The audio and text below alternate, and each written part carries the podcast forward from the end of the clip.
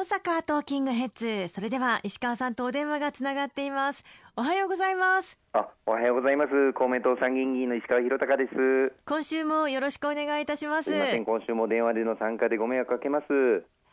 さあ今週のテーマは新政権誕生ということなんですけれども、はい、石川さんもまあ新政権誕生の場にいらっしゃったと思いますが、はい、はい、あのちょうどこの収録を行っているのがあの16日でして、実はつい先ほど菅義偉総理大臣を選んだばかりでございます。私もあの自公連立政権を新たに築くための菅さんに一票を投じてきて、それが終わったところで、今ちょうど組閣を行う大臣が官邸に一人ずつ呼び込まれているところですね。ある意味ほっとするようなお気持ちになられるんですか？いやもうあのしっかりとした政権運営を行っていかなければいけない。今特にこの新型コロナウイルスの感染症の収束がまだ得られてませんしこれによって今年はもう前半からずっと経済に大変大きな影響が出て今後もどうなるんだろうという不安を抱えていらっしゃる国民の皆様も多いわけですので、はい、しっかりと地に足つけて続き安定した政治基盤を築いてですねような内外の諸課題に対する施策を打っていかなければいけないという思いで今いっぱいですね。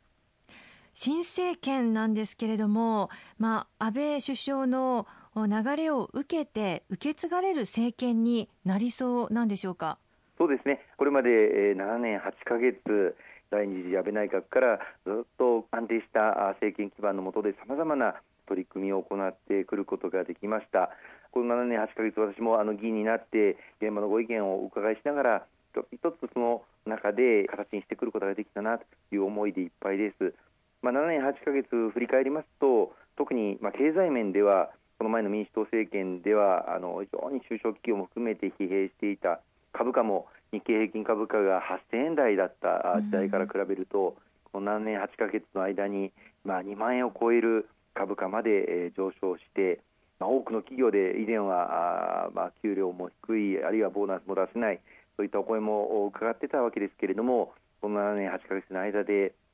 最低賃金も大きく上がりましたし、はい、またあの働くことができる環境があの非常に広がって雇用があ、まあ、数百万人単位で拡大をしました、まあ、その中では女性の活躍また定年後も働ける環境ということで高齢者の方も働く環境というのも随分と充実してきたんではないかなというふうに思っています。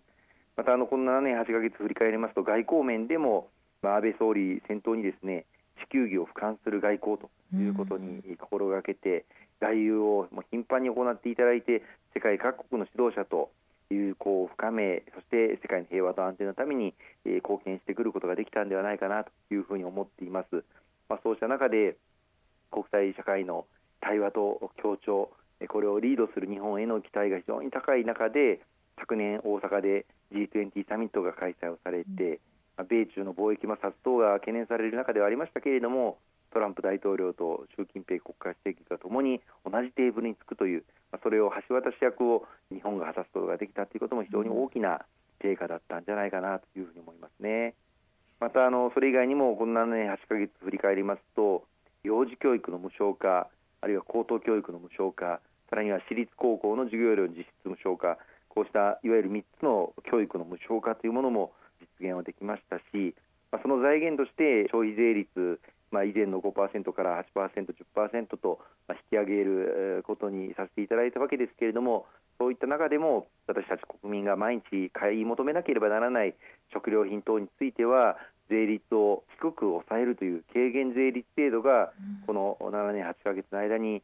実現をしてまあ、当初はややこしい混乱するんじゃないかといった声もありましたけれども、昨年の10月スタートしたこの軽減税率制度、まあ、初めてこの消費税という税制の中に複数の税率を設けるという、まあ、海外では当たり前のように行われていることですけれども、日本で初めて導入をするということにも取り組みまして、まあ、歴史に残るこの軽減税率制度が当初の心配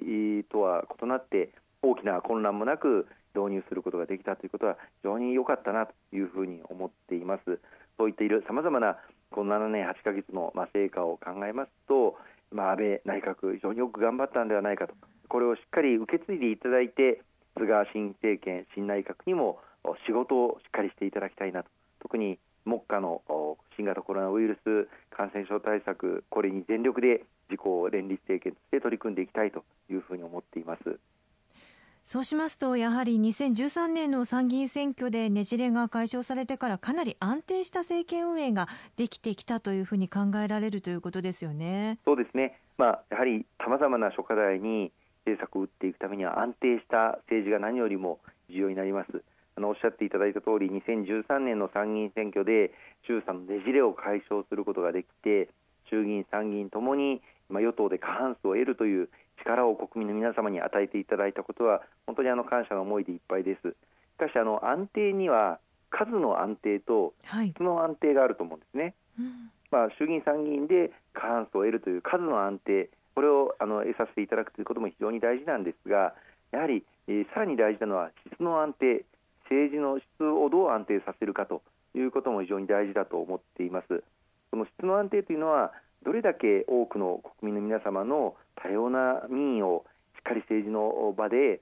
体現していくことができるか、うん、これが重要になってくると思うんです。はい、あのその意味で公明党が果たす役割は非常に大きいものがあるというふうに自負をしておりまして、全国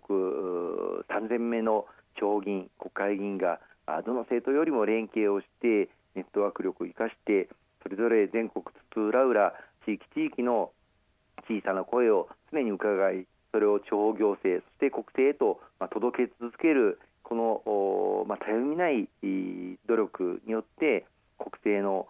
質の安定も図ってくることができたんではないかというふうに思っています。私どものキャッチフレーズとして小さな声を聞く力というのをあの訴えさせていただいていますけれども、はい、年寄りからあお子さんまでまた病気をお持ちの方あるいは障害をお持ちの方子育て中のお父さんお母さん一人のお声をしっかり受けることができるというその安定を図ることができている、まあ、政権というものに国民の皆様あの期待をしていただいているんじゃないかというふうに思いますのでそのご期待にしっかりお答えしていきたいと思っています。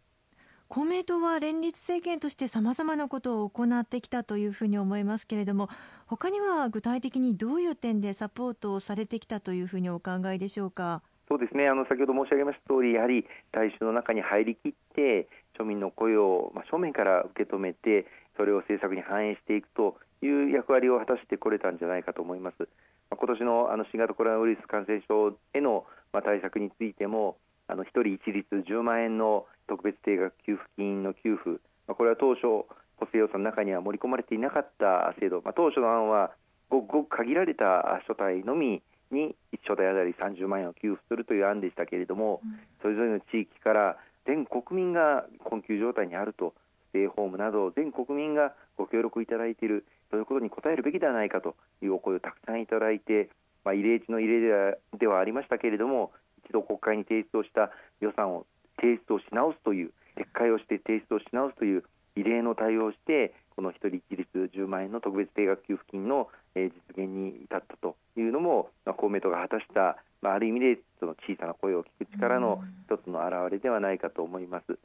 さらにはこの特別定額給付金は4月の27日が実は基準日になっていまして、はい、この4月の27日以降に生まれた赤ちゃん、新生児は対象にならない、まあ、国の施策ですので、どこかで基準日を設けて線を引かなければいけないという、まあ、課題があるんですが、これは国ではどうしようもないという中で、それならばうちの自治体でやろうではないかという各市町村で取り組んで、4月28日以降に生まれた赤ちゃんにも定額給付金を配っていただいている自治体もある、これも公明党のそれぞれの町村の地方議員さんが